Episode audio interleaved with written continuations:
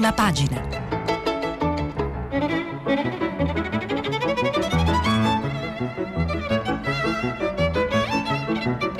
Questa settimana i giornali sono letti e commentati da Angela Mauro, inviata speciale dell'AFPost. Per intervenire telefonate al numero verde 800 050 333. Sms WhatsApp anche vocali al numero 335 5634 296. Buongiorno, ben ritrovati. Il tema che domina oggi i giornali italiani è la frenata su Johnson Johnson decisa ieri oltreoceano. Come avrete sicuramente sentito da tutti i TG ieri e tutti i media, eh, la notizia, la cattiva notizia che è arrivata dagli Stati Uniti è che la eh, Food and Drug Administration e il governo di Washington hanno deciso di sospendere, si spera solo per alcuni giorni, la somministrazione del vaccino Johnson Johnson eh, per ulteriori indagini su reazioni avverse riscontrate in alcune persone sottoposte a questo vaccino.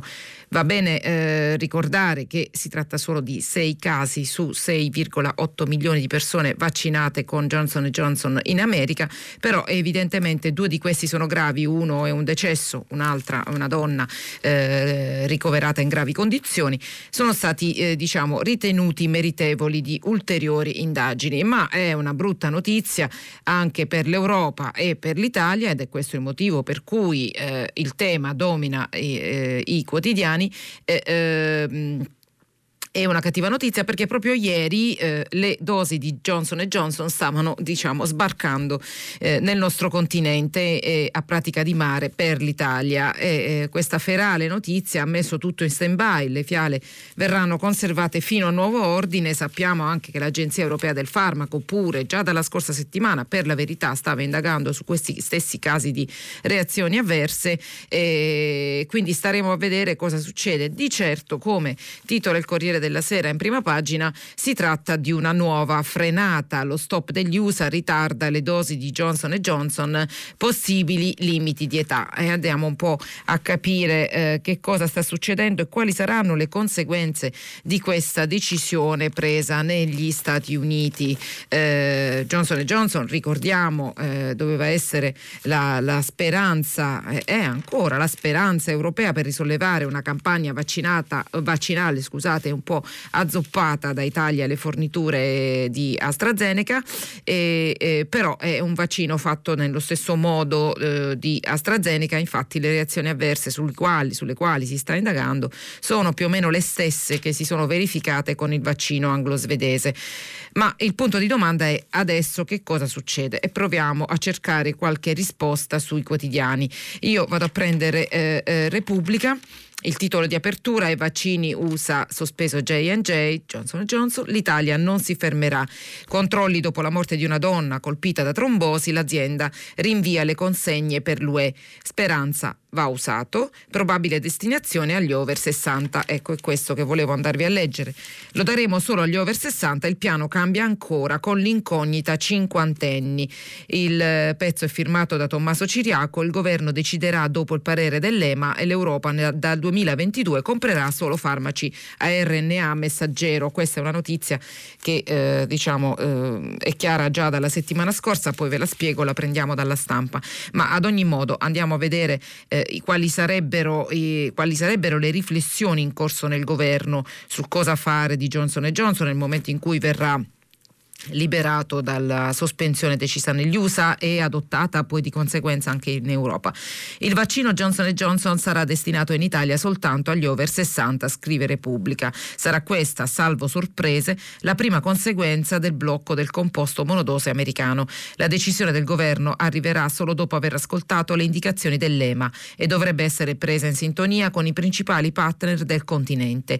L'effetto di lungo termine sarà invece quello di spingere l'Europa a siglare dal 2022-2023 contratti con le solo, sole case farmaceutiche che producono vaccini a RNA messaggero e non virale. Fuori AstraZeneca e Johnson Johnson avanti con Moderna e Pfizer su cui già si tratta per il prossimo biennio una maxi fornitura da 1,8 miliardi di dosi.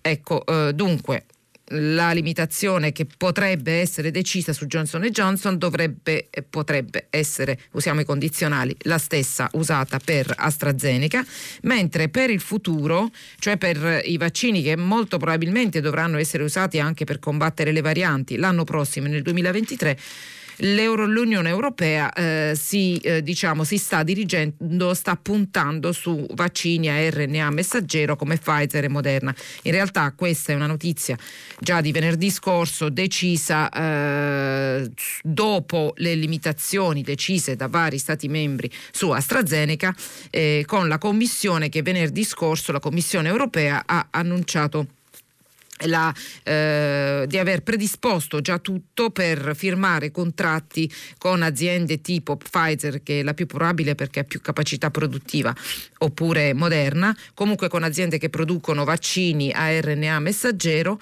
perché ritenuti più diciamo, validi per combattere il Covid, contratti per 900 milioni di dosi con altri 900 milioni opzionabili, ma per il 2022 e il 2023. Eh, quindi la direzione di marcia è chiara, è chiara già da, da, da un po' di giorni, eh, però chiaramente la notizia su Johnson Johnson ieri ha riportato, alla, ha fatto riemergere eh, questa, eh, questa, direzione di marcia decisa dall'Unione Europea, eh, la stampa ci titola dal 2022 stop AstraZeneca e Johnson Johnson il titolo di apertura.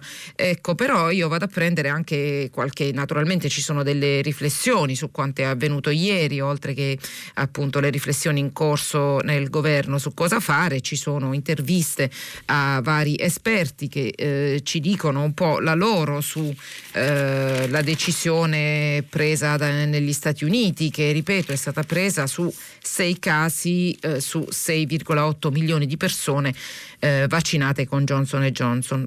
Eh, Giuseppe Ippolito, direttore scientifico dell'Istituto Spallanzani e membro del CTS, parla alla stampa e dice eh, allarmismo ingiustificato, benefici superiori ai rischi, acceleriamo le seconde dosi. Johnson Johnson sarà rivalutato a breve, prevede Ippolito in questa intervista.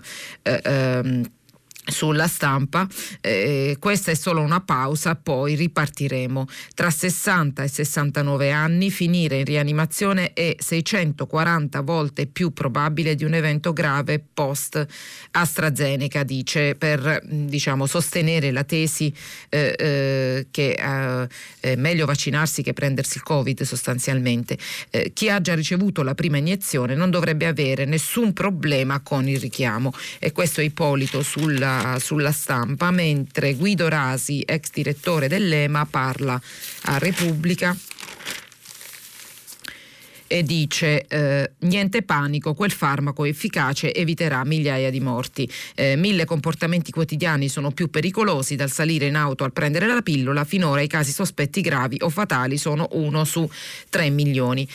Mentre sul Corriere della Sera troviamo Magrini dell'AIFA più o meno la le riflessioni sono simili, eh, sono sulla stessa linea è la cautela massima, confidiamo nel via libera e staremo a vedere cosa succederà. Oggi sarà un'altra giornata eh, di passione, scusatemi eh, la metafora, eh, ma credo che calzi bene.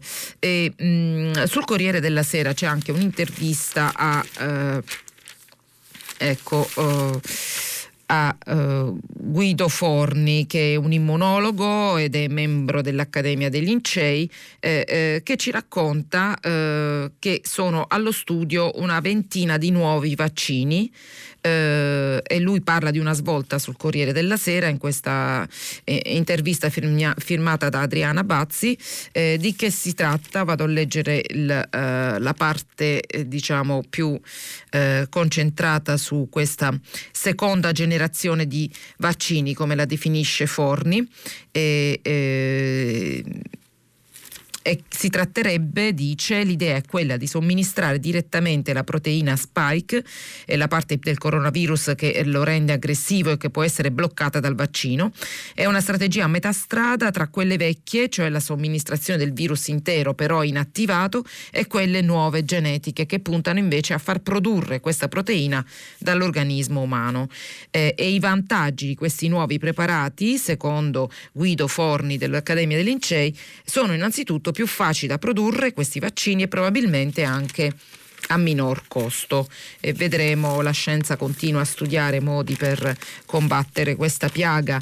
Eh, sempre sul Corriere della Sera si dà conto del caso di una sedicenne, scusate, 26enne in prognosi riservata da 16 giorni eh, dalla dose di AstraZeneca. La giovane ha avuto una trombosi cerebrale, non ci sono elementi però per stabilire per stabilire una eh, correlazione.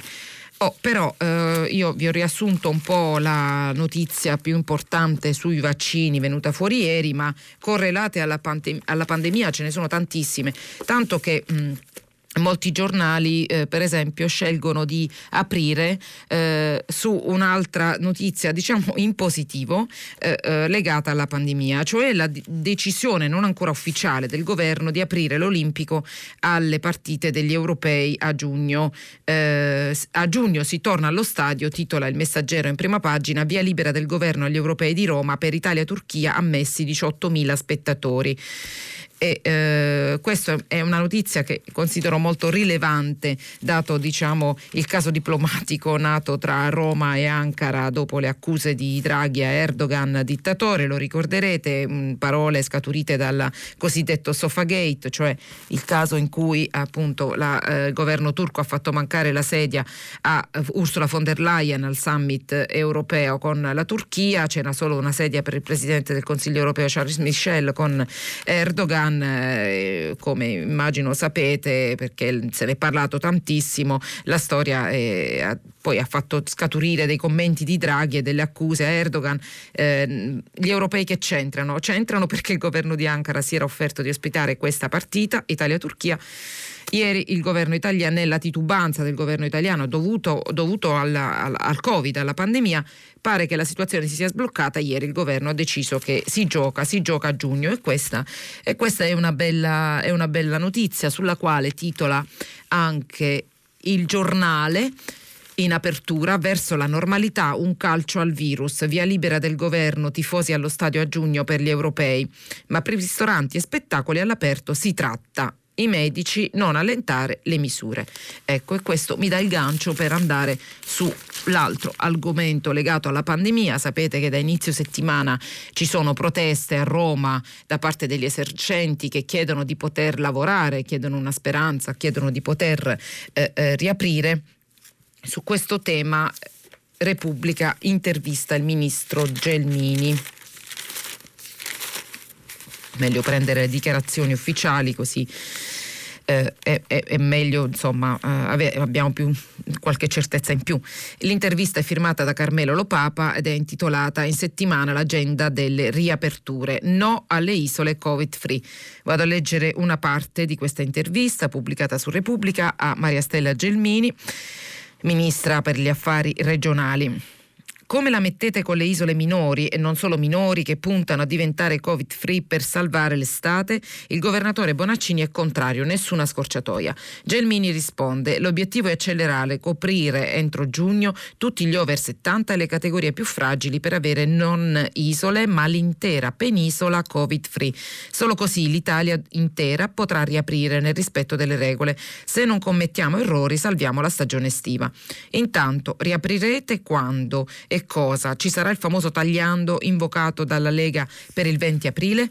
A giorni sarà convocata la cabina di regia per definire le riaperture. Un cronoprogramma credo che lo avremo già in settimana. I ministeri stanno lavorando ciascuno sui propri protocolli di sicurezza e allo studio anche il pass vaccinale per il quale attendiamo entro giugno una disciplina europea. Prime riaperture, aprile ormai sta andando, chiede lo Papa alla Gelmini su Repubblica. Aprile è stato il mese della grande svolta con le riaperture delle scuole, almeno fino alle prime medie e dei concorsi pubblici. Stiamo pianificando il via alle fiere, ai grandi eventi internazionali, lavoriamo al Salone del Mobile, ormai in programma a Milano dal 5 al 10 settembre. Prima di settembre c'è l'estate, da maggio per esempio che cosa accade? Si va verso una rapida riapertura degli esercizi commerciali, col passaggio in zona gialla di molte realtà, se il tasso di contagio è quello di vaccinazioni eh, lo consentiranno, potrebbero riaprire ristoranti con tavoli esterni e bar almeno a pranzo e sempre rispettando i controlli di sicurezza anche piscine e palestre. E la data del 2 giugno, suggerita dal suo collega al turismo Caravaglia per il disco verde definitivo, potrebbe essere la data per le aperture generalizzate, ma non mi va di fare promesse campate in aria. Guardiamo prima i dati. Non ci sarà uno spostamento del coprifuoco a mezzanotte? Quello sinceramente non lo so risponde Gelmini. E i ristoranti aperti la sera? Intanto li si può aprire a pranzo, se con spazi esterni. Per la sera attendiamo ancora le prossime settimane. Nulla di certo, questa era Maria Stella Gelmini su Repubblica, del resto la discussione è, è in corso. E sempre sul tema delle riaperture prendo libero che dedica il titolo di prima pagina a questo tema, il nostro popolo ormai è a un bivio, morire di Covid o di fame. I divieti non hanno fermato i contagi, in compenso negozi e locali non stanno più in piedi, se aspettiamo di immunizzare sessantenni non finiamo più, ora riaprire i ristoratori bloccano la 1, è successo ieri, tra le varie proteste c'è stato anche questo, questo blocco della A1. Sulla lentezza della campagna eh, vaccinale eh, si può tornare sul messaggero che scrive eh, in un articolo firmato da Cristiana Mangani, over 80 il Lazio finirà il 30, la Sicilia invece solo tra un mese, la babele dei caregiver. Nell'isola, mm, in Sicilia, il 46% degli anziani non si è prenotato, il problema dell'accesso al web, lo dicevamo ieri se non sbaglio nel filo diretto con, con voi. Accompagnatori dei fragili, la Lombardia prevede 850.000 iniezioni, la Toscana 30 30.000. Il Veneto più avanti nella copertura della quarta età, Sardegna e Calabria fanalini di coda. Qui in questo articolo quindi c'è un po' un'analisi sulle differenze tra le regioni nella, nella, nel, nello svolgimento della, della, campagna, della campagna, vaccinale. Eh, lo trovate sul messaggero dove troviamo anche un'interessante pagina dedicata al racket dei falsi Pfizer. L'Interpol lancia l'allarme. In Messico sequestrate le prime dosi contraffatte, l'OMS dice che è pericoloso. In Europa indagini sulla Polonia, broker alla ricerca di confezioni del vaccino USA. Eh, insomma, questo finto medicinale è stato venduto, eh, scrive il messaggero, clandestinamente e somministrato a pazienti al di fuori delle liste ufficiali. Quindi è scattato un allarme su cui sta indagando l'Interpol.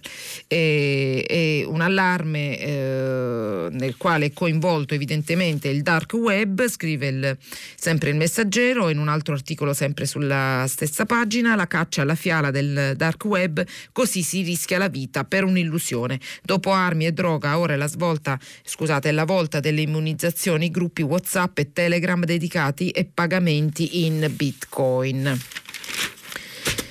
l'altro volto della pandemia o della campagna vaccinale, si potrebbe dire. Eh, su questo tema eh, eh, abbiamo parlato ieri del caso Basilicata, dove il governatore Bardi ha avuto l'idea di eh, eh, distribuire le dosi di AstraZeneca avanzate durante il giorno, avanzate perché magari gente che non si è presentata o gente che non ha prenotato, eh, poche prenotazioni, eccetera, eccetera, eh, di distribuirle a chi volesse eh, senza prenotazione. Ci sono stati fenomeni di assembramento ressane davanti agli hub vaccinali, però questa è un'idea che sta eh, che è sotto esame anche nel governo. Lo scrive la Repubblica, tentazione figliuolo, open day dei vaccini sul modello Basilicata.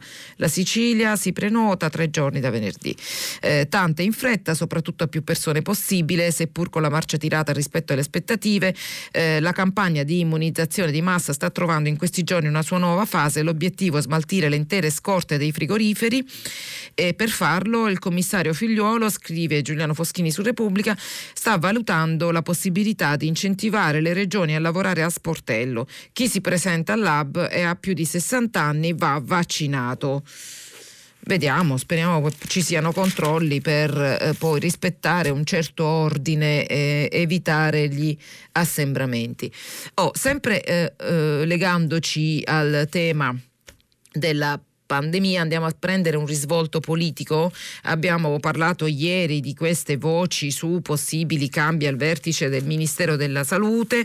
Il governo ha smentito di voler rimuovere Roberto Speranza, eh, ma l'argomento ancora viene trattato eh, eh, sui, sui giornali perché evidentemente se sono usciti alcuni articoli di critica al ministro che, eh, come sappiamo, fin dall'inizio di questa avventura di governo nel mirino di Matteo Salvini, vuol dire che qualcosa, eh, qualche riflessione è in corso. Eh, Draghi, ripeto, ha, ha, smentito e ha ribadito la stima nei confronti del Ministro della Salute. Eh, su questo tema però eh, appunto eh, si dedicano vari, eh, vari colleghi. Eh, per esempio La Verità, che è un giornale eh, ogni giorno molto attento a scrivere eh, dell'inchiesta sul report dell'Organizzazione Mondiale della Sanità, eh, inchiesta che eh, indaga le presunti, presunte azioni di eh, eh, Raniero Guerra, eh, eh ecco qui, pagina 5, di eh, di far ritirare questa, questo report dell'Organizzazione Mondiale della Sanità che criticava la campagna, la strategia vaccinale italiana. Eh, la verità ecco, ha una, la, un pezzo in prima pagina, con richiamo in prima pagina, guerra in sabbia il report OMS poi spiega al capo, ho parlato con D'Alema ci aiuterà al G20. Eh, il tema, il pezzo è firmato da Francesco Borgonovo, lo trovate sulla verità, ma del tema si parla anche eh, sulla stampa. Eccolo qui.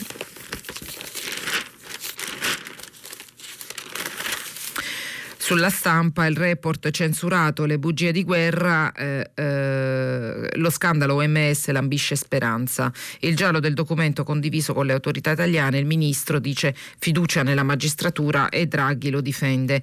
Eh, sintetizzo e ribadisco, si tratta appunto di questa eh, indagine della magistratura sull'ex direttore della prevenzione del Ministero della Salute, direttore vicario dell'OMS, che eh, stando ad alcune chat eh, sotto esame da parte dei magistrati avrebbe eh, fatto pressione affinché l'Organizzazione Mondiale della Sanità ritirasse un eh, report firmato da ricercatori di Venezia eh, di critica alla gestione italiana della, della della pandemia e sulla stampa, ecco perché ero andata qui, perché c'è un'intervista a uno di questi ex ricercatori, autori del report, Francesco Zambon, che dice ci fu un accordo per insabbiare tutto, volevano proteggere il governo italiano, tradita l'indipendenza dell'organizzazione. Negli ultimi mesi non potevo più lavorare, nessuno rispondeva alle mie richieste, tutti allergici a me.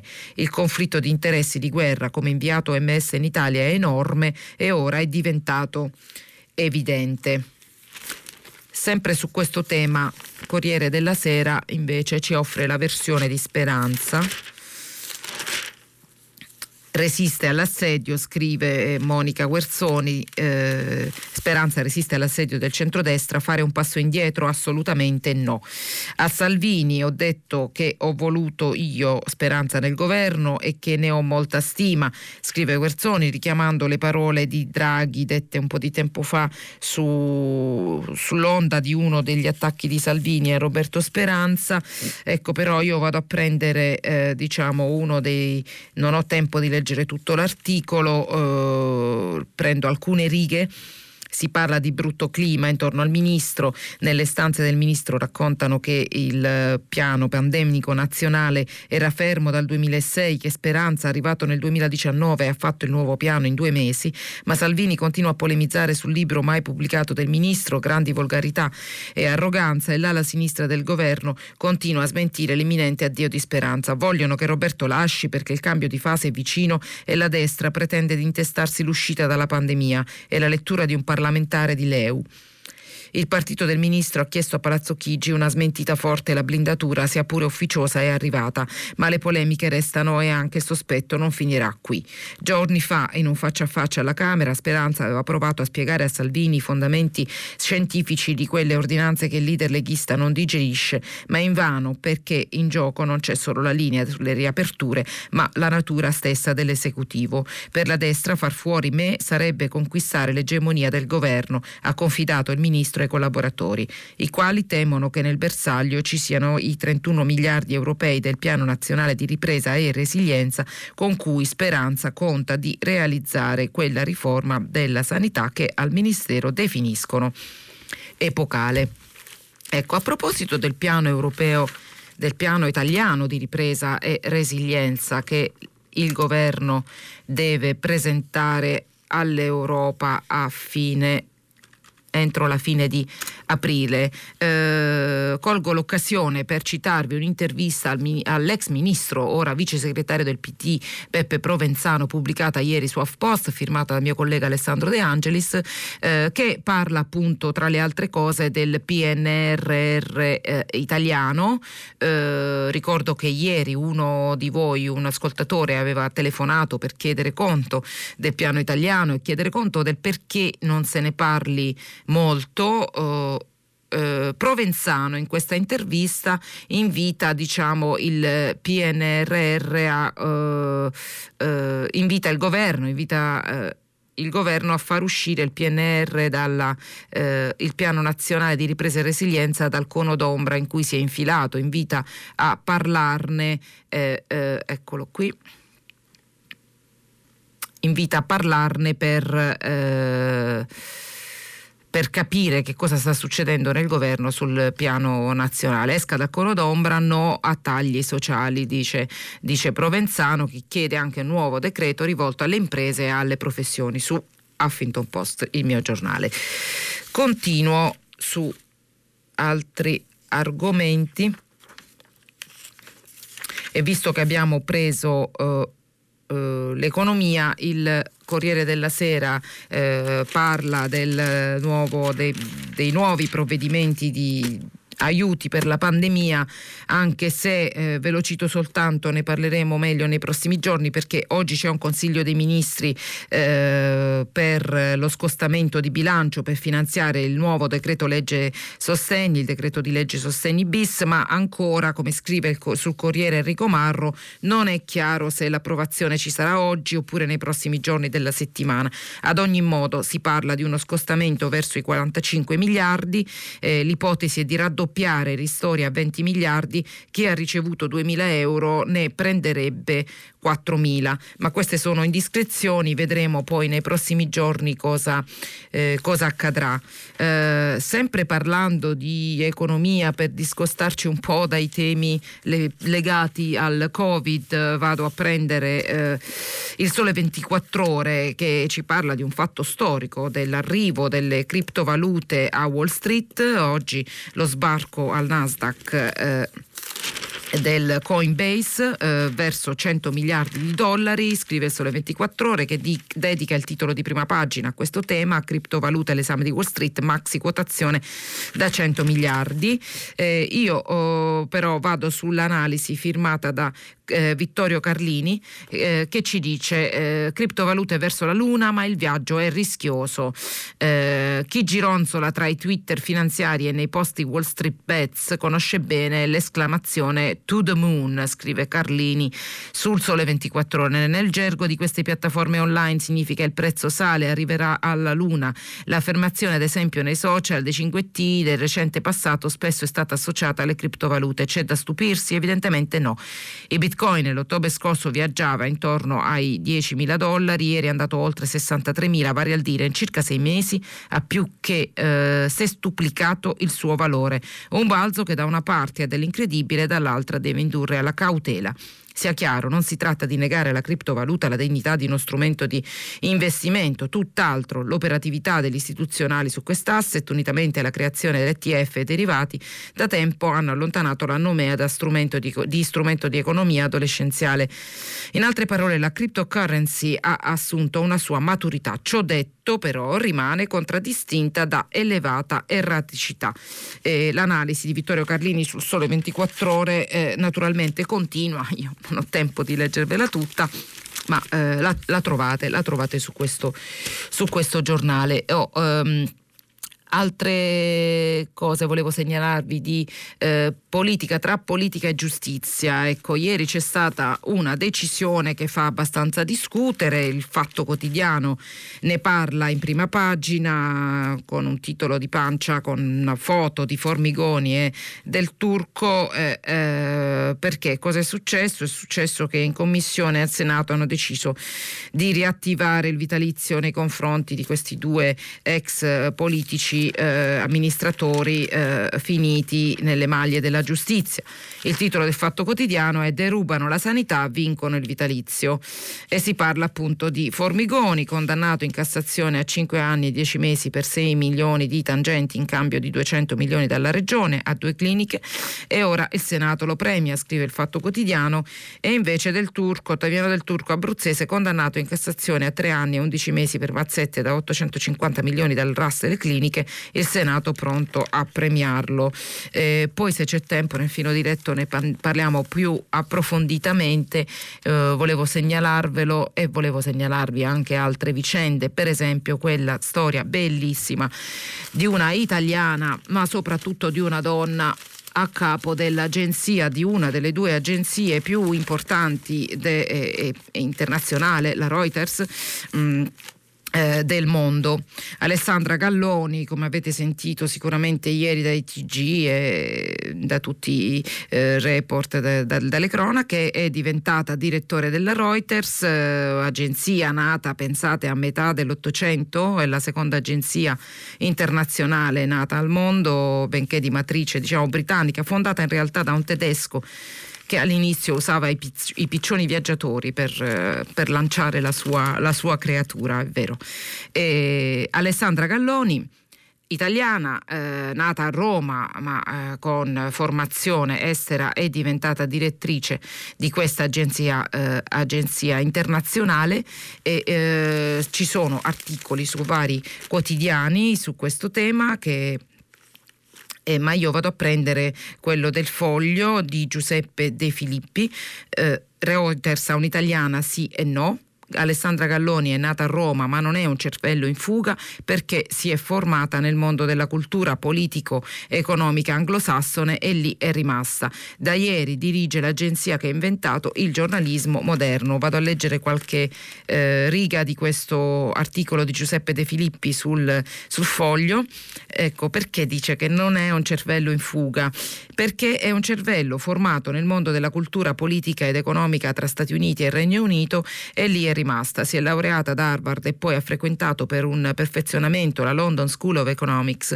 Le sue esperienze giornalistiche italiane, prima alla Society Press, poi durante alcuni dei suoi 13 anni al Wall Street Journal e alcuni degli 8 anni al Reuters, sono durate tanto, certo, ma sono state sempre relativizzate dall'inserimento delle notizie dall'Italia nel grande flusso di, di fatti interessanti per tutto il mondo e semmai con un po' di attenzione in più per gli interessi del pubblico di lingua inglese. Forse in passato, anzi Quasi certamente ci furono tentativi di portarla in qualche grande giornale italiano, ma a ben vedere e con gli occhi di oggi a maggior ragione non avrebbero avuto senso né per lei né per i suoi aspiranti editori. L'Italia raccontata per l'AP o per il Wall Street Journal o più recentemente per Reuters non era fatta delle beghe di un potere avvoltolato e inconcludente, poco comprensibile a volte perfino per i loro protagonisti, ma per cominciare era fatta del ricco e disastrato e vario mondo delle aziende, con diversi scoop anche in anni recenti, come ad esempio una copertura del crack Parmalat per spiegare al mondo che diavolo stava succedendo in una società prima ritenuta pienamente affidabile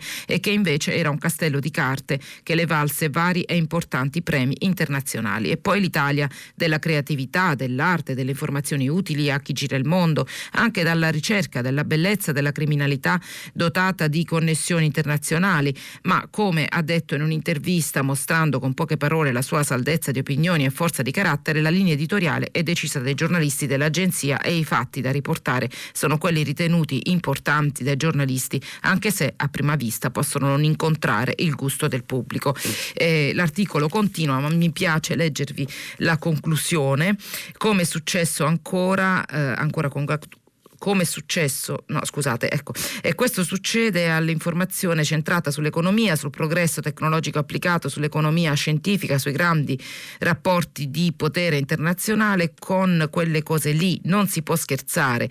E chi è più bravo emerge, come è successo ad Alessandra Galloni, che non è una giornalista italiana, non è un cervello in fuga e ed è una donna, non è una quota. Ecco, questo mi, mi piaceva come conclusione.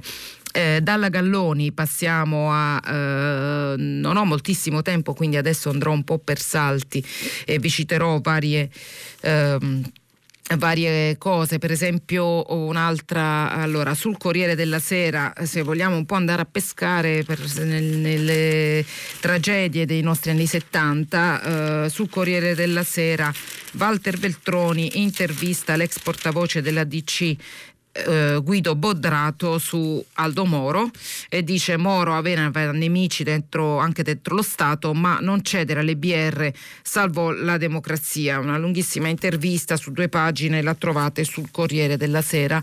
Eh, sempre su temi che riguardano quegli anni eh, di grandi tensioni eh, gli, anni, gli anni 70 ehm, Piero Sansonetti sul suo giornale Il Riformista lancia un appello affinché vengano liberati eh, eh, il fascista, scrive Mario Tuti, e poi il comunista Mario Moretti, eh, eh protagonisti entrambi di quella stagione, finiti in carcere. Qui c'è un articolo mm, provocatorio evidentemente di Piero Sansonetti sul riformista. Eh, vado avanti, eh, volevo... Ah, ecco, c'è questa bellissima storia riguarda, di cui avrete sentito parlare, che riguarda la fiction sull'Ilva eh, la fiction interpretata da Sabrina Ferilli che interpreta la parte di una mamma con la figlia ammalata di leuce- leucemia per i fumi eh, dell'Ilva.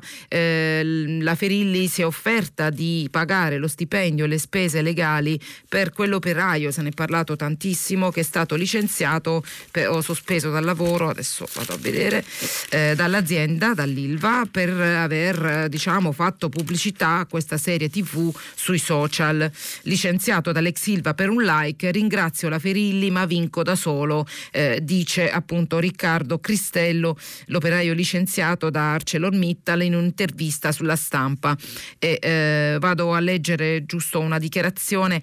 Quella mattina ero a casa, ho ricevuto una chiamata da un numero privato, era lei, io ero incredulo, dall'altra parte del telefono Sabrina Ferilli con la sua offerta di supporto legale, denaro ma soprattutto conforto per quel lavoratore di ArcelorMittal licenziato a Taranto per aver condiviso un post sulla fiction dove l'attrice era tra i protagonisti. Passata l'emozione l'ho ringraziata spiegando che per il momento non ho bisogno di nulla. Andiamo avanti sul Corriere della Sera, in prima pagina, la foto di prima pagina è la svolta a Cuba, la fine di un'epoca, anche il fratello di Fidel lascia la carica di segretario del partito, Raul va in pensione, a Cuba finisce l'era Castro, eh, dentro eh, trovate il pezzo di Sara Gandolfi. Sempre sugli esteri, sugli esteri volevo segnalarvi il fatto che oggi in Senato si discute della mozione per la cittadinanza presentata dal PD della cittadinanza eh, italiana a Patrick Zaki, lo studente egiziano che studiava a Bologna è detenuto senza processo in Egitto da più di un anno. Ci sarà anche la senatrice a vita Liliana Segre che ha voluto esserci, ha, partecipa- ha annunciato la sua partecipazione alla seduta, alla seduta di oggi. Restando sugli esteri, è notizia di ieri della decisione del Giappone di liberare in mare le acque che sono servite al raffreddamento dei reattori di Fukushima dopo l'incidente eh, atomico che ricorderete sicuramente, eh, quindi di liberare in mare le acque diciamo contaminate, mm, sebbene loro assicurano che sono state trattate, che non sono pericolose, c'è grande polemica su questo, ambientalisti in allarme Eh, Fukushock titola il manifesto in prima pagina, il governo giapponese ha deciso le acque radioattive della centrale nucleare di Fukushima finiranno in mare, saranno filtrate, rassicurano da Tokyo, ma Cina e Corea del Sud sono già sul piede di guerra, irresponsabili. Greenpeace Japan al fianco dei pescatori in rivolta e sono preoccupati per la loro, per la loro attività. Sul manifesto, sulla stessa pagina in cui trovate questo pezzo che ha un richiamo in prima, nel titolo di prima, c'è un articolo di Farian Sabai sulle conseguenze dell'attacco alla centrale nucleare iraniana di qualche giorno fa, ne abbiamo parlato due giorni fa, attacco per cui i, gli iraniani accusano Israele e, e la conseguenza è questa, Iran-Israele dopo Natanz riparte la battaglia navale, Zarif eh, all'ONU, eh, il ministro degli esteri eh, all'ONU eh, l'attacco alla centrale, scusate, Zarif all'ONU, l'attacco alla centrale terrorismo nucleare. Eh, la conseguenza qual è? Che l'Iran ha annunciato di aver avviato l'arricchimento dell'uranio al 60% in questo impianto nucleare finito sotto attacco e eh, la notizia è stata comunicata a, a, Vienna dove sono in corso le riunioni del Comitato Congiunto su, dell'accordo sul nucleare del 2015 che comprende Gran Bretagna, Francia, Germania, Russia e Cina e che sta discutendo appunto la possibilità di un rientro degli Stati Uniti nell'intesa con l'Iran, quindi grande tensione su questo argomento. Oh, sempre di esteri eh, volevo segnalarvi due reportage su Repubblica sulle tensioni nel Donbass. Eh, dunque c'è l'inviato Piero del Re che è andato lì eh, nelle trincee del Donbass dove dicono no ai russi, meglio morire e eh, c'è un altro reportage sempre di Esteri su Repubblica eh, sulle nuove tensioni che sono in corso in Irlanda del Nord in conseguenza di accordi sulla Brexit che evidentemente eh, appunto creano tensioni, sono stati mal digeriti e creano tensioni tra Irlanda e Irlanda del Nord, tra i bambini della pace che incendiano le notti di Belfast, scrive Antonello Guerrera eh, su Repubblica pubblica. E, ecco, si potrebbe concludere con una eh, notizia legata alla eh, pandemia, però più leggera. La scrive il Corriere della Sera. Sapete che il cantante Rolling Stones Mick Jagger sta passando il suo periodo di lockdown in Sicilia e ha prodotto anche un nuovo brano che noia il lockdown. Eh, siciliano ormai adottivo, lo, lo, lo, lo, definisce il Corriere della Sera, visto che Mick Jagger vive a Noto da otto mesi, ha scritto questa canzone che si chiama Easy Sleazy eh, con il cantante dei Foo Fighters Foo Fighters Dave eh, Grohl che suona chitarra, basso e batteria. Le strofe cantano di lui che pulisce il lavandino, si fa da bere, si annoia, come molti di noi. È il primo singolo dell'ex Rolling Stones dal mm, 2017. Eh, Due ultimissime cose, forse faccio in tempo a segnalarvele, l'osservatore romano ha una riflessione molto approfondita sulle parole del Papa, sulla eh, necessità di condividere i beni, eh, che non è comunismo ma è cristianesimo, aveva detto il Papa domenica scorsa, sull'osservatore romano avete, eh, c'è un'analisi di Andrea Tornielli che, eh, sulla dottrina della Chiesa su, su, questo tema, purtroppo non ho tempo di leggervela, mentre su Repubblica eh, un'intervista a padre Zerai che eh, si occupa occupa di eh, eh, migranti eh, eh, che è finito anche lui nel tritacarne delle intercettazioni dei magistrati che indagano sulle ONG che eh, salvano i migranti in mare. Eh, il suo numero nei cellulari dei disperati, scrive Repubblica in questo pezzo firmato da Luigi Manconi, eh, ex senatore attento, una vita spesa per i diritti, ma nel 2017 è stato messo sotto controllo dalla Procura Eccoci tornati in studio, pronti per la prima telefonata. Pronto? Ah, buongiorno. Buongiorno. Eh, sono Elefteria e telefono da Milano.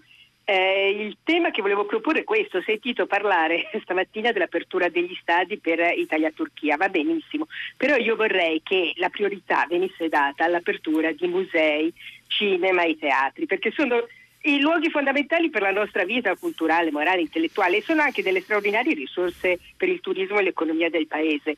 Io a Milano aspetto con ansia l'apertura di una mostra straordinaria che è Signore dell'Arte eh, sulle artiste eh, i, i, del 500 e del 600 di cui ho, ho, già avuto notizie ma non ho potuto vedere le opere, oppure a Pompei quelle straordinarie scoperte mm. che sono state eh, fatte ultimamente e, e, e le esposizioni alla Manna di Napoli. Eh, e, e, ritengo che dovrebbe essere veramente messo al primo posto questa apertura di, di, di, luoghi che secondo me sono anche sicuri perché dentro i musei si entra a flusso regolato e le opere non sono certo contagiose, così come nei cinema e nei teatri poi ci si siede a distanziati nei, nei, nei, nelle poltrone e, e, mi sembrano luoghi più sicuri dei bar e dei ristoranti, quindi da aprire quanto prima. Tra l'altro hanno fatto straordinarie iniziative anche sulle piattaforme, ma vederli dal vivo è un'altra cosa. Certo. Eh, se mi permette vorrei aggiungere un altro punto che è relativo questo, eh, si parla di scuole aperte durante l'estate e io penso che sia necessario perché le scuole hanno attraversato una fase difficilissima quest'anno, ma le attività devono essere fatte in collaborazione appunto con musei, parchi, attività culturali e ambientali, cinema, teatri, per coinvolgere quei ragazzini più fragili che hanno avuto più problemi durante questa fase eh, in cui ci si è affidati molto alla DAD, ma a volte in maniera inadeguata. E, e quindi penso che si debba creare un'alleanza, appunto, che tra l'altro questi sono luoghi che sono sempre stati fondamentali per fare scuola. Io ho insegnato e ho sempre portato le mie studentesse a, a, alle mostre, ai musei e loro ci si sono mm. appassionati. Se non li mm. porti e non le conoscono, certo. eh, non possono amarli. Non possono amarli.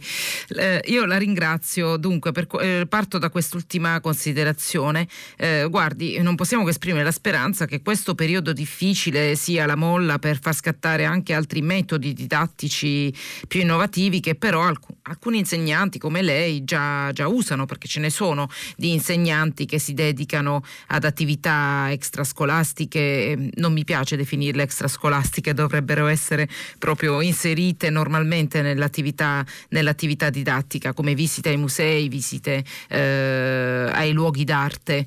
Eh, quindi magari per quest'estate, appunto approfittando del buon tempo, il fatto che molti di questi posti, magari non i musei, però le ha citato Pompei, per esempio, sono posti all'aperto, quindi con problemi di, minori problemi di contagio, magari si riesce diciamo, a, a recuperare i mesi persi o passati in DAD in una maniera eh, più creativa ed efficace per i ragazzi per legarli al mondo della cultura. Quanto alla sua prima considerazione sulla decisione eh, già avvenuta più o meno annunciata sugli europei di calcio, mentre su musei e quant'altro si rimane nell'incertezza, eh, le rispondo, guardi, leggendole l'SMS che eh, eh, ci ha inviato oh, uno dei nostri ascoltatori ascoltatori su, è pubblicato sul sito di Radio 3, eh, sms che ci ha mandato Michele, sarebbe preoccupante se la decisione di aprire al pubblico gli stadi per gli europei di calcio, sia pure al 25% della capienza, fosse stata presa per non dare soddisfazione a Erdogan che si era prontamente offerto. Su che basi si può prevedere con due mesi di anticipo uno spettacolo per quasi 20.000 persone? Le ho letto questo sms perché eh, anch'io condivido la domanda, me lo sono chiesto anch'io ieri, ci ho fatto pure un tweet sopra.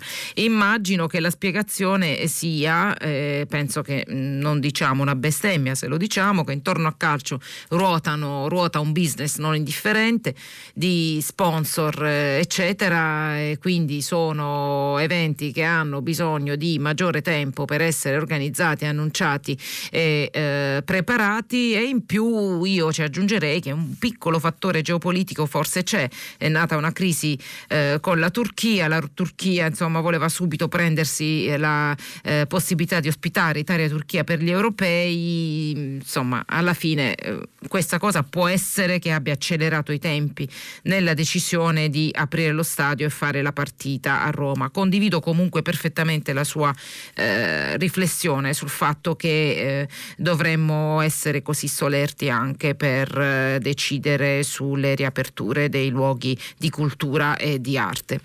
Grazie. Pronto? Eh, buongiorno. Eh, buongiorno a lei e agli ascoltatori, sono Claudio De Bologna. Buongiorno. Volevo appunto mh, portare a conoscenza di un problema eh, che riguarda appunto il possibile aumento dei limiti di esposizione ai campi elettromagnetici, un che è un um, limite che viene fissato per legge. Recentemente la Commissione parlamentare incaricata di esprimere un parere su un pacchetto di proposte che riguardano la digitalizzazione contenuta nel piano nazionale di resistenza e resilienza ha prospettato appunto un passaggio degli attuali 6 volt per metro come media giornaliera ai 61 volt per metro, 10 volte in più, quindi un salto enorme in negativo.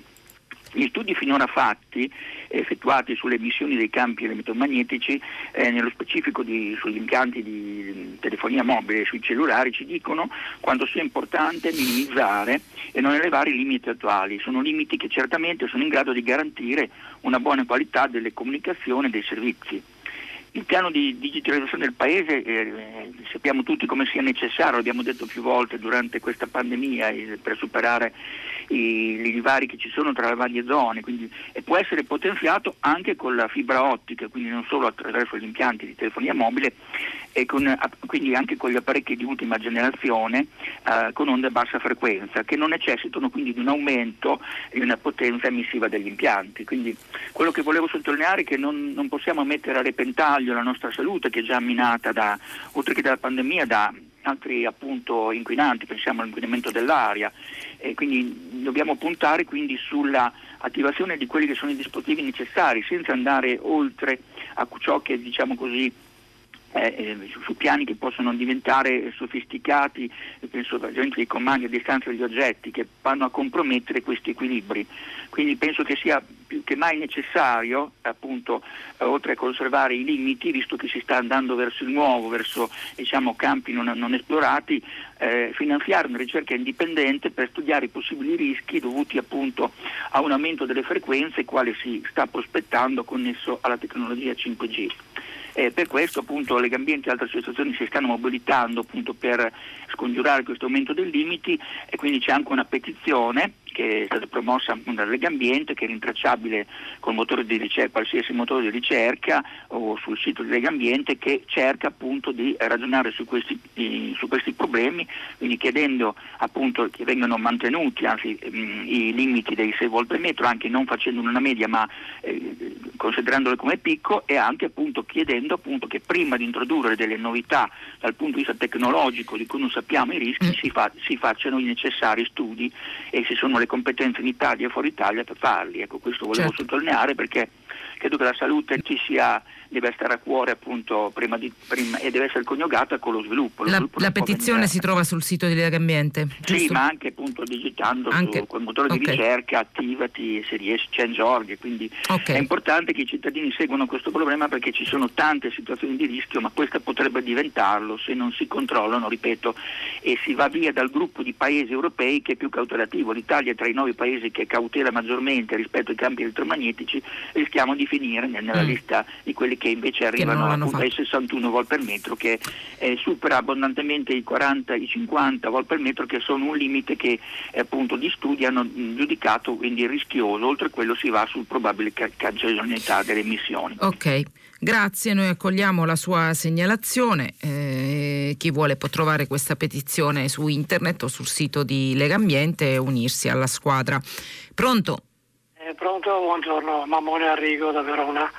Eh, io leggevo eh, un argomento che è analogo a quello precedente, leggevo queste agenzie che parlavano del eh, pericolo di sversamento di acqua radioattiva nei, negli oceani. Sì. E chiaramente adesso non è una, una, cosa immediata perché si parla di almeno un paio d'anni, ma in ogni caso è, una, è un pericolo che è imminente oltre che immanente perché eh, non, non, è risolvibile in altra maniera se non con un contenimento. Questi, questi reattori nucleari che attualmente nel, nel, mondo sono circa 850 eh, avranno tutti prima o poi questo problema perché in realtà il problema dello smaltimento è stato, eh, non è stato affrontato a, a, a, a monte prima ancora di, certo. di produrli ce ne sono circa un 150 in Europa e ce ne sono circa un, diciamo un, terzo che hanno più di 30 anni. Mm. E un 5% che hanno più di 40 anni, quindi evidentemente siamo a, a livelli di, di, fine vita di questi, di questi impianti.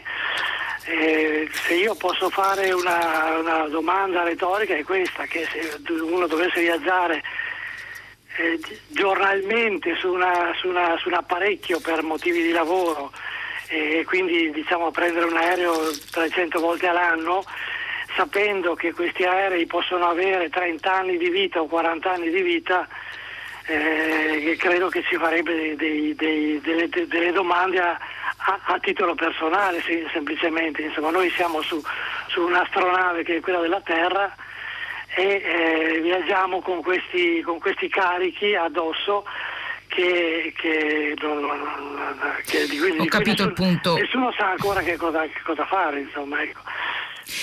Ho capito il punto e colgo la, la sua, mh, sono d'accordo con la sua riflessione, molto spesso si fanno, ci si lancia in avventure senza programmare bene eh, poi per esempio lo smaltimento, la... Mh, eh, le conseguenze di quello che poi, che poi si fa. C'è pro- poca programmazione e devo dirle purtroppo non ne vedo tanta in giro, ma parlo a livello proprio globale, anche in questo periodo di pandemia, che è un periodo che dovrebbe farci riflettere anche sullo stato di salute del pianeta. Ci sono diversi studi sulle correlazioni tra eh, le pandemie e so, l'inquinamento, la deforestazione, l'aver sottratto spazi alla natura, eccetera eccetera, eh, no, non, non, vedo serie inversioni di tendenza o comunque decisive. Sì, si fanno so, l'Unione Europea ha messo il Green Deal al centro della sua azione, eh, abbiamo un'amministrazione nuova negli Stati Uniti che è ritornata eh, nelle trattative per la lotta ai cambiamenti climatici, mentre Trump, come sappiamo, non ne voleva sapere, eh, però ecco, non, non, vedo un passo deciso per, per, cambiare, per, cambiare, la situazione. Parlando dei giapponesi,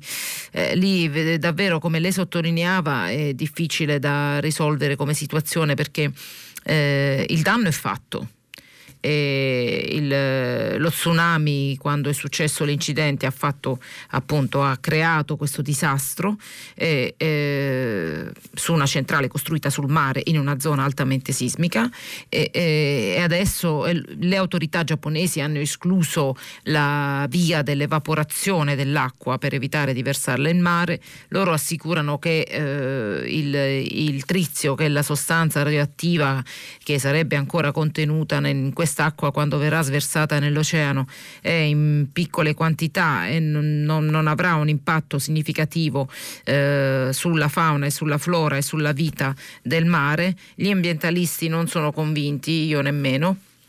Staremo a vedere che cosa succede. Certo, lei ha ragione, è mancata proprio la, la, la pianificazione. Anche i giapponesi che sono così esperti di terremoti eh, no, sono stati colti di sorpresa da quello che è successo a Fukushima. La ringrazio. Eh, pronto? Pronto? Pronto, io la, la, sento. Buongiorno. Buongiorno, sono Luca, chiamo da Roma. Eh, volevo sottolineare eh, il fatto che eh, dalla notizia che ha, che ha, dato lei finalmente l'iniziativa di cittadinanza per paralizzarchi approva in Parlamento, al Senato è un'iniziativa molto importante e spero che ci sia un pronunciamento a larga maggioranza delle forze politiche perché ha un grande significato politico-civile a mio avviso e soprattutto spero che questa iniziativa possa, se sbloccata velocemente, eh, dare un aiuto concreto a questo povero ragazzo. Tutto qui. Grazie e penso che eh, sia io che la redazione qui ci uniamo alla, al suo auspicio. Staremo a vedere che succede oggi. Certo una mozione non ha un valore, diciamo, però è, è un passo importante, è una discussione importante, è un'iniziativa importante, simbolica e molto significativa. Eh, però io ricordo che altri mh, passi simili non sono andati a buon fine, per esempio il Consiglio Comunale di Genova ha detto no alla cittadinanza onoraria a Eh, a febbraio scorso e ieri eh, la maggioranza di centrodestra ha respinto l'ordine del giorno che chiedeva al sindaco sempre di Genova di impegnarsi a promuovere tutte le azioni opportune per il rilascio di Zaki coinvolgendo anche l'Unione Europea. Quindi eh, per dire che a livello locale ecco, non è andata benissimo, vedremo oggi cosa succede eh, a Palazzo Madama. Intanto la ringrazio per essere intervenuto. Pronto?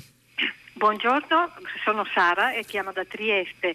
Eh, io volevo affrontare eh, la, la, questione dei bitcoin eh, ha, eh, di cui ha detto prima. Ora, il mio dubbio è che questo strumento è, è presentato come uno strumento finanziario, però da quello che io ho letto in questi ultimi anni è che la, la questione è più complessa e anche un po' opaca perché i bitcoin vengono anche eh, usati, eh, utilizzati eh, come moneta come, eh, e quindi mi sembra che la cosa si complichi molto perché eh, gli strumenti finanziari classici come l'azione, l'obbligazione non sono usati mm. per fare eh, dei trasferimenti di denaro direttamente, cioè so, e soprattutto non si tratta di moneta e la moneta eh, la, eh, soltanto gli stati sono autorizzati a emetterla. Mm però i bitcoin fin dall'inizio, soprattutto sul dark web, perché lì circolavano, non erano strumenti ufficiali se non sbaglio. Non solo però signore. Eh, non solo. In molti stati li usano anche per pagare le bollette. Eh, eh, questo lo so, ma secondo lei è una, è, è una cosa che, che, che, che, è trasparente, che non lascia delle opacità, che lo, la, la, quotazione in borsa li possa tranquillamente parificare a, a, agli altri strumenti finanziari e che, e che le società che sono produttrici di qualche cosa hanno un sostrato no? eh, reale anche mm. nell'economia eh, e, danno quindi una garanzia e una possibilità di controllo da parte delle persone, dai, dei risparmiatori soprattutto, che si rivolgono agli strumenti tradizionali come azioni e si possono informare sulle società, eccetera, eccetera. Eh, mm. Hanno la stessa possibilità nei confronti di Bitcoin? Eh, guardi, allora, eh, colgo benissimo il suo punto di opacità intorno al Bitcoin ce n'è tanta, a cominciare anche dal, dal o cosiddetto padre di questa moneta, di questa criptovaluta, questo Satoshi Nakamoto di cui non si sa moltissimo, è un personaggio quasi dal nome stesso mitico, leggendario o comunque misterioso, eh, liberi di, di, definirlo come vogliamo, non si, non si sa nemmeno se esista veramente, ultimamente si era parlato di lui come un eremita che viveva in California, ma ecco per dire che non ci sono nemmeno certezze su chi, su chi l'ha ideato, però è uno strumento o una moneta che evidentemente sta continuando ad avere un presente e forse anche un futuro. Opacità, lei dice, beh sì, eh, appunto ce ne sono tante e, e, e effettivamente... Eh, è una, è, anzi è una eh, realtà di cui secondo me si parla anche pochissimo e forse se ne parla poco perché effettivamente mette un po' paura eh, alle banche centrali e ai governi nazionali perché è una moneta eh, diciamo senza eh, nazionalità, è una moneta che scavalca i confini eh, nazionali, è una moneta che si fa beffa delle sovranità nazionali e quindi per questo è uno strumento diciamo molto molto rivoluzionario. Però con dei, dei lati evidentemente o, oscuri che eh, usato anche molto per la speculazione finanziaria che mh, hanno impedito anche ai più diciamo rivoluzionari diciamo di buon cuore di appassionarsi alla, alla questione. Quindi lei ha ragione a sottolineare questi elementi di, eh, di opacità in, nel bitcoin che poi tra l'altro non è nemmeno l'ultima criptovaluta adesso appunto mi era sembrato eh, eh, giusto e appropriato leggere l- e segnalare gli articoli che segnalano appunto un evento storico, cioè il fatto che verrà quotato, verrà quotato a Wall Street. E io la ringrazio per eh, essere intervenuta su questo, su questo tema. Eh, pronto? Eh, pronto, buongiorno, mi chiamo Sandro, telefono da Milano, mi sente? Sì. Allora, io chiamo perché ieri un ascoltatore ha detto una cosa a cui è indispensabile rispondere. Ha detto che certi governatori degli Stati Uniti cercano di modificare le leggi per non far votare i più poveri. Mm-hmm. E poi ha aggiunto che la stessa cosa succederebbe in Israele dove il 20% dei cittadini non avrebbe diritti. Come dire che gli arabi israeliani non potrebbero votare.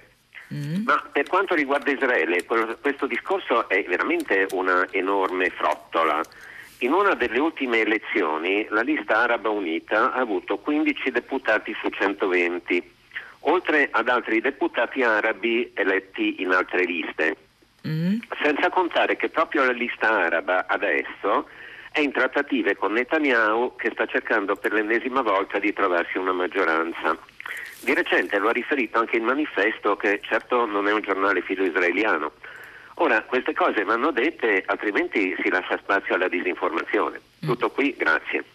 Grazie, grazie per essere intervenuto a diciamo riequilibrato il punto di vista detto ieri. Io non sono un'esperta della materia, quindi eh, magari mi riservo di tornarci nei prossimi giorni. È pronto? Vado a qualche sms, eh, vediamo un po'. Buongiorno, volevo segnalare la vergognosa vicenda della restituzione del vitalizio dopo condanna definitiva ai signori Formigoni e del Turco, i più noti, mentre milioni di persone vivono in condizioni di vera indigenza a causa del Covid. Eh, non, non, si firma. Eh, altro sms. Ecco qui ancora sempre sul vitalizio a Formigone del Turco, eh, ma abbiamo un'altra telefonata in linea. Pronto? È pronto, buongiorno, sono Marisa Rene, telefono da Catania. Parlo di politica estera comunque perché il nostro Premier come prima uscita pubblica è andato in Libia e ha parlato di amicizia col popolo libico. Volevo sapere a quale amicizia si riferisce Draghi, se ancora cerca tra il popolo libico trova qualcuno che si ricorda delle impiccagioni di Al-Mokhtari a cui furono costretti ad assistere i libici. Allora parli di interessi, gas, eh, petrolio, mi sta bene, ma di amicizia capisco che Di Maio probabilmente non sa e non ricorda, ma Draghi ha una buona cultura e quantomeno potrebbe leggere Angelo del Boca per capire di quale amicizia, con quale amicizia noi siamo legati al popolo libico. Lei cosa mi dice per piacere? Grazie. Eh, grazie, la ringrazio. Dico che diciamo, mh, mm, si parla sempre meno dei, dei, diritti e alla fine molto spesso le cronache, anche le dichiarazioni, e, diciamo, l'agenda politica e i discorsi vengono diciamo, mm, de, più dettati dagli, dagli, interessi. Questo è vero un po' per, per, per come va il mondo, non, non solo per l'Italia. E, e spesso, anzi, le dico di più, i diritti vengono usati in maniera strumentale per, eh, diciamo, non per battaglie pure, ma per, eh, per, per, altri scopi. Succede spesso, per esempio, a livello europeo, su le, le, sullo Stato di diritto, che è stato sempre, diciamo, poi alla fine eh, agitato, per esempio, dai paesi frugali, dall'Olanda e dai paesi del nord, eh, per raggiungere altri scopi nelle negoziazioni politiche e mai come battaglie eh, fine a se stesse. E questo penso che sia un problema. La ringrazio. Pronto? Ancora non è pronta, vado, torno ai vostri messaggi pubblicati sul sito di, sul sito di Radio 3. Eh, eh, sì, ma il calcio muove un giro di soldi. Eh, sì, ma con l'Egitto dobbiamo trattare per questioni di soldi. Sì, ma con questi dittatori dobbiamo trattare per questioni di soldi. Beh, se i soldi sono la giustificazione per tutto, allora che stiamo a discutere a fare? Eh, scrive questo ascoltatore che non si firma. È appunto quello che dicevo prima, detto in maniera un po' più esplicita e diretta. Eh, pronto? Pronto? Buongiorno. Buongiorno. Senta, mi chiamo Maria, telefono da Reggio Emilia.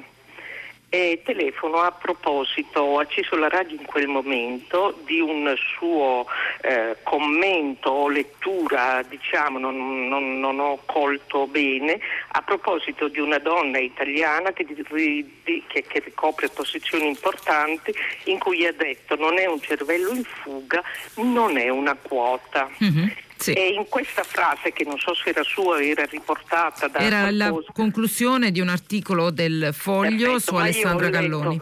Nel tono della sua voce una condivisione di questa accezione quasi negativa eh, che si dà al termine quota, quota rosa in questo caso, Giusto, eh, qua, quando una donna per via di leggi, per esempio la Golfo Mosca, rico- o di, di scelte politiche, ricopre un ruolo importante perché è donna per via delle quote. Allora io volevo precisare che questo non è assolutamente vero, anzi è il contrario, nel senso che le donne scelte in base per esempio alla legge Golfo Mosca che prevede un certo numero eh, di donne, cioè un certo numero di riequilibrio di genere in alcune posizioni apicali, le donne che vengono scelte passano una selezione sicuramente maggiore di quelle che passano gli uomini che molto spesso non ne passano alcuna ma eh, diciamo si ritrovano in posizioni apicali e questo è per i capigruppo in Camera e Senato che è stata l'ultima, eh, l'ultima discussione su, su questo tipo. Le donne che ricoprono ruoli apicali perché qualcuno con intelligenza e sensibilità riesce a capire che il riequilibrio di genere in questi ambiti è un arricchimento,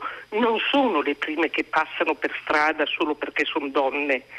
Sono donne che non sfondano i soffitti di cristallo, anzi di vetro antiproiettili ormai, di cui tutte noi eh, diciamo, soffriamo.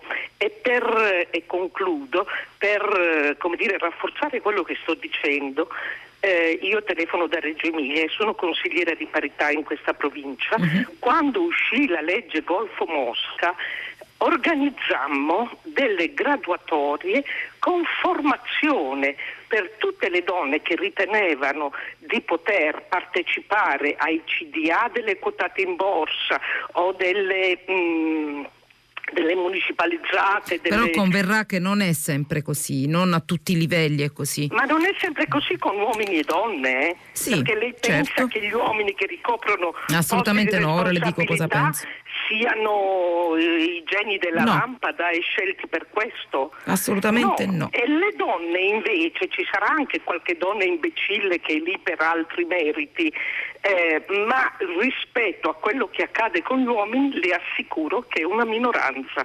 Normalmente usando una bellissima metafora di Alice dietro lo specchio, il, il libro, eh, per arrivare da un'altra parte dice la regina di cuori ad Alice, nel nostro mondo bisogna correre il doppio, mm. quando Alice si lamentava che dopo tutto il suo viaggio, quando si è svegliata, era sempre nello stesso posto, sotto lo stesso albero. Nel nostro mondo per arrivare da un'altra parte bisogna correre il doppio.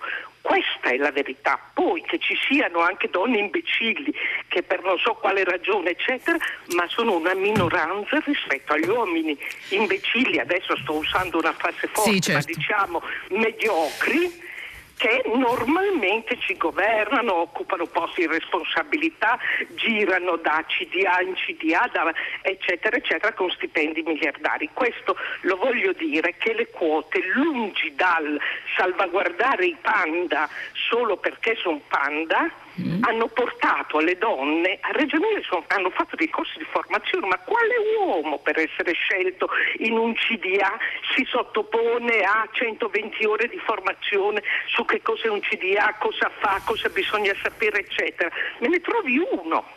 Le donne l'hanno fatto. Le donne l'hanno fatto, le donne non vogliono andare da nessuna parte. Eh, per parità bisognerebbe farli fare pure agli uomini, però cioè, eh, questa dovrebbe essere eh, la regola. No, io allora le rispondo così. Proprio per correre il doppio, e cioè per raggiungere un mondo di vera parità, eh, io non è che critico le quote, io dico che le quote non possono essere il punto di arrivo e di fine di questa discussione.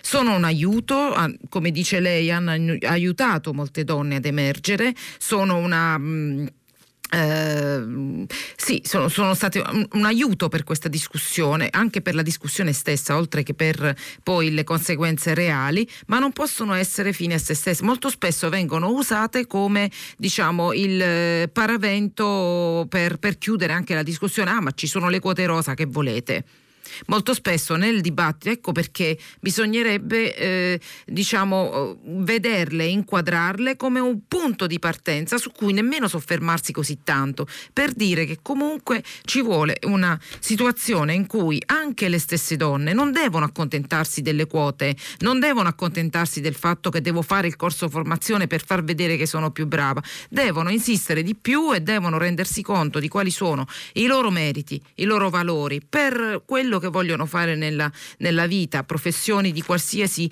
di qualsiasi tipo o realizzazioni personali di qualsiasi tipo, anche hobby, anche sport, qualunque cosa, e agire di conseguenza per, per affermarsi, per sentirsi bene con se stesse, semplicemente questo è, non è nemmeno la carriera, è sentirsi bene e non essere, diciamo, eh, non sentirsi sopraffatta o strumento di, eh, o, o, frustrati. Insomma, eh, io spero di essermi, essermi, spiegata. Ecco perché mi piaceva l'espressione è una donna, non è, non è una quota. Eh, non sedersi sulle quote, ma eh, andare avanti, come diceva lei, citando Alice, correre il doppio. Grazie. Pronto? Sì, pronto. Buongiorno. Buongiorno, mi chiamo Luciano e chiamo da Medono, in provincia di Forlì. Eh, stamattina mi ha rovinato la colazione sentendo la notizia dei vitalizi ridati a due delinquenti, perché sono due delinquenti, perché sono stati condannati e quindi io sono veramente indignato per l'ingiustizia che tutti i giorni emerge nel nostro paese. Eh, perché l'ingiustizia eh, si vede ovunque, politici che prendono le mazzette, eh, politici, politici, che prendono i camici e le mascherine che non sono a norma e poi prendono le tangenti e ogni giorno vediamo di queste cose qui, è veramente una cosa incredibile. Vediamo gente che ha bisogno di mangiare e che fa le file e della gente invece che ha rubato miliardi e che poi dopo deve riprendere i vitalizi, mi sembra veramente una cosa scandalosa, una cosa vergognosa che non merita di di essere in un paese chiamato democrazia come la nostra. Per me quando non c'è la giustizia non c'è neanche la democrazia e quindi io veramente sono veramente arrabbiato, anche perché se penso ai problemi che ci sono oggi in Lombardia sulla sanità e penso a Formigoni, penso che tanti dei problemi sono stati ereditati proprio da, quella, da, quella, da quel governatore lì e quindi questa cosa veramente mi fa ribollire il sangue. La ringrazio. Eh, sono io che ringrazio lei anche perché mi dà la, la, l'opportunità di, eh, perché prima nella rassegna stampa non ho avuto il tempo di approfondire eh, di, spiegarvi anche il motivo eh, per cui la Commissione contenziosa del Senato avrebbe accolto il ricorso di, presentato da, da, Formigoni, dall'ex presidente della regione Lombardia Formigoni. Eh, eh loro dicono che c'è una legge del 2019 che esclude dal pagamento dei trattamenti previdenziali solo chi è condannato in via definitiva, a meno che non si tratti di reati di stampo mafioso terroristico, eh, ma che si sia reso latitante o sia evaso. Eh, però appunto le motivazioni complete devono ancora essere depositate, ma eh, accolgo le sue riflessioni eh, effettivamente e ehm, magari riusciremo a discutere anche in questa settimana quando eh, depositeranno le motivazioni. Sicuramente è un tema che fa agita molte polemiche effettivamente. Io la ringrazio, abbiamo un'ultima telefonata, sì. Pronto? Sì, pronto, buongiorno. Buongiorno. Buongiorno, mi chiamo Diego, eh, chiamo da Cremona. Volevo tornare un attimo su mm, quella mm, telefonata della signora relativa a, alle blockchain, comunque alle criptomonete e quant'altro. Mi sembrava di aver notato un tono, eh, come dire, non accusatorio, però insomma c'era una certa qual diffidenza. Ma vorrei solo far notare che per il poco che ne so dell'argomento che comunque estremamente complicato, eh, tutte le criptomonete devono viaggiare su questo sistema uh-huh. eh, informatico che si chiama blockchain che presuppone una assoluta e necessaria trasparenza, perché diversamente le transazioni, tutto quello che è transazione, passaggio di comunicazione non può avvenire, a meno che appunto di una eh, precisa e netta eh, come dire, eh, ammissione da parte del sistema che la cosa si può fare. Quindi eh, detto questo, voglio dire, demonizzare le criptomonete che per ora hanno, hanno penso... una sì. regolamentazione anche mh, mh, precisa, quindi c'è in questo senso sì nebulosa nel senso che comunque purtroppo per la velocità con cui si sono sviluppate non esiste ancora una regolamentazione legale esatto. ben eh, definita. Però detto questo, io mh, sul discorso essere nebulose per quanto riguarda appunto l'utilizzo direi proprio di no, che poi Dark Web prima delle criptomonete utilizzava dell'altro esatto. in ogni caso... Io la interrompo sempre... se no non faccio in tempo a risponderle. Sì. sì, sì, io condivido le sue considerazioni, ma penso che la signora si riferisse più a una questione di opacità per il fatto che forse non se ne parla tantissimo, è un argomento chiaramente un po' ostico, non è proprio facile da proporre a tutti in tutte le trasmissioni, ma eh, evidentemente ancora di nicchia per approfondimenti e forse voleva intendere oltre che una mancanza di regolamentazione legale anche una opacità legata al fatto che non è raccontata tantissimo eh, questa nuova eh, questa, uh, questa, questa valuta a tutti gli effetti. Io la ringrazio, con lei chiudo la puntata di oggi, vi lascio alla eh, rassegna Culturale di 3, poi primo movimento come tutti i giorni e la tutta la città ne parla che pescherà tra i vostri temi posti nelle telefonate. Noi ci risentiamo domani mattina alle 7 e un quarto. Buona giornata.